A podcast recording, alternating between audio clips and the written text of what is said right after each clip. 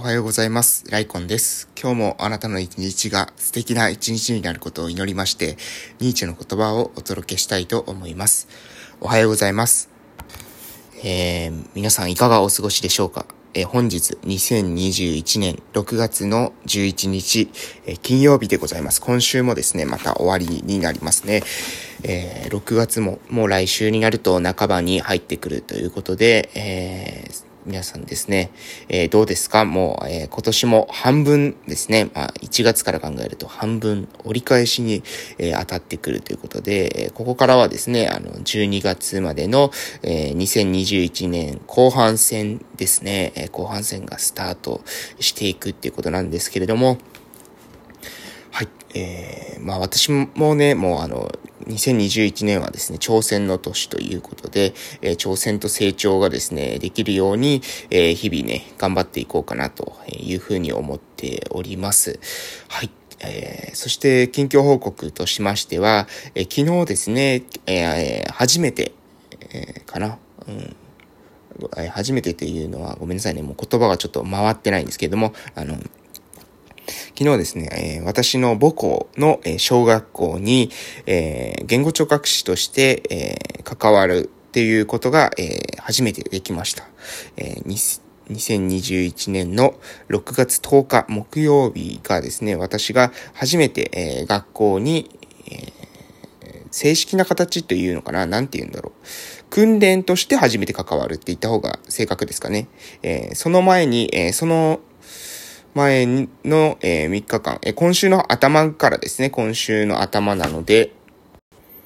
えー、6月7日ですね。6月7日の月曜日から、えー、と、評価としてはですね、入って特別支援学級の、えー、お子さんの様子を見るっていうことは、え、あったんですけれども、え、訓練として関わる。訓練というか、まあ、あの、本人のですね、えー、能力改善として、えー、関わるという、えー、ことでは、昨日が、え、スタートになるかなと思います。そしてね、多分おそらく、えー、奄美大島、鹿児島県奄美大島の中では、えー、私がですね、多分初めてなんじゃないかなと思います。その、うん、えっと、言葉の教室としてですね、学校外で、えー、そういった言語聴覚士として、えー、言葉の支援に携わってるっていう人はですね、いると思うんですけど、そうじゃなくて、えー、学校の中で、え学校に行くという形を使って、え子供たちと関わることができている言語聴覚士っていうのはおそらくね、私が最初じゃないかなというふうに思います。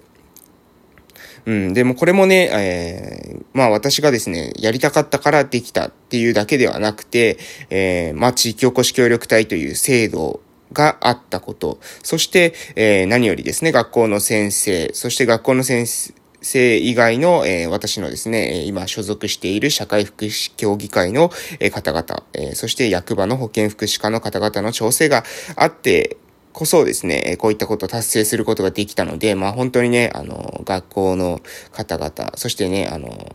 役場職員の方々、そして社会福祉協議会の方々には、えー、まあ感謝しかないというようなところでございます。えー、まあね、そこで、えー、チャンスをもらったわけなので、私としてはね、しっかりと結果を出すことで、そのチャンスを、え、受け取ったチャンスをね、えー、活かして、ますますね、あの、村が発展していけるように関わっていけたらなと思います。まあ、子供たちの支援をするということは、もう私この配信の中では、まあ、1年以上前からずっと言ってるわけなんですけれども、えー、私のですね、村も例外ではなくて、私の村が、えー、再生していくため、復興していくため、えー、より盛り上がっていくためには、えー、子供たちの支援が重要なんですね。で、この子供たちの支援をしていくっていうためには、やはり財源も必要です。し、えー、子供たちのことをもっとね、大人たちが気にかけるっていうことが、これ非常に大事です。えー、これ気にかけてるようでね、意外とかけてなかったりするんですよ。自分の子供がいるときは、自分の子供が、えー、学校に所属してるので、学校に対して注意が向いてますけれども、自分の子供が卒業するとね、えー、途端に学校に対する関心が、えー、なくなるっていうことはね、えー、珍しくないのかなと。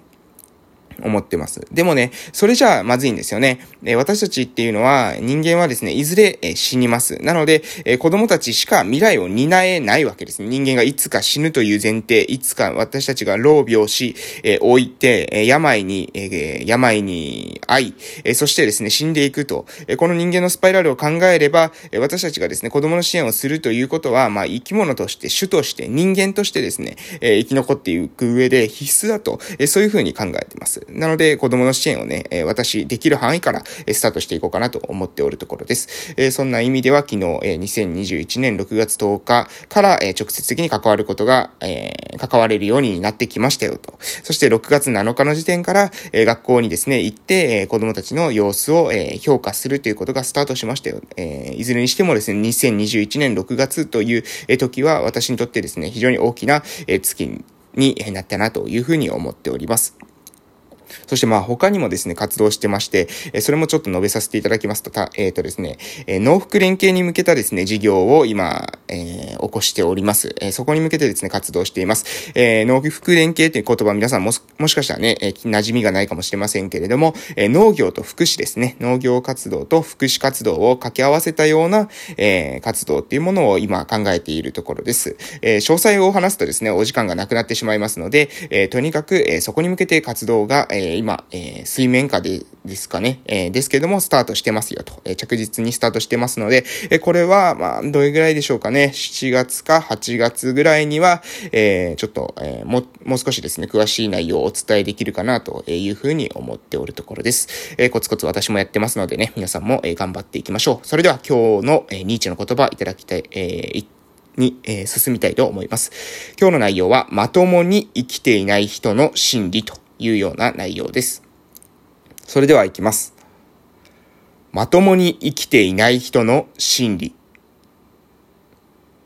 自分の本業の力、あ、ごめんなさい、もう一度行きます。自分の本業の仕事に力を注ぎ、十分に成果を得ている人は、同じような仕事をする人や、商売敵に対しては寛容で、理解ある広い態度を示すものだ。しかし、自分の仕事を十分に成し切っていない人、お金目当てだけでしぶしぶ働いているような人は、商売敵に対してあらぬ恨みや憎しみを抱く。同じように自分の人生をまともに生きていない人は、他人に憎悪を抱くことが多い。はいえー、初行からですね、まともに生きていない人の心理と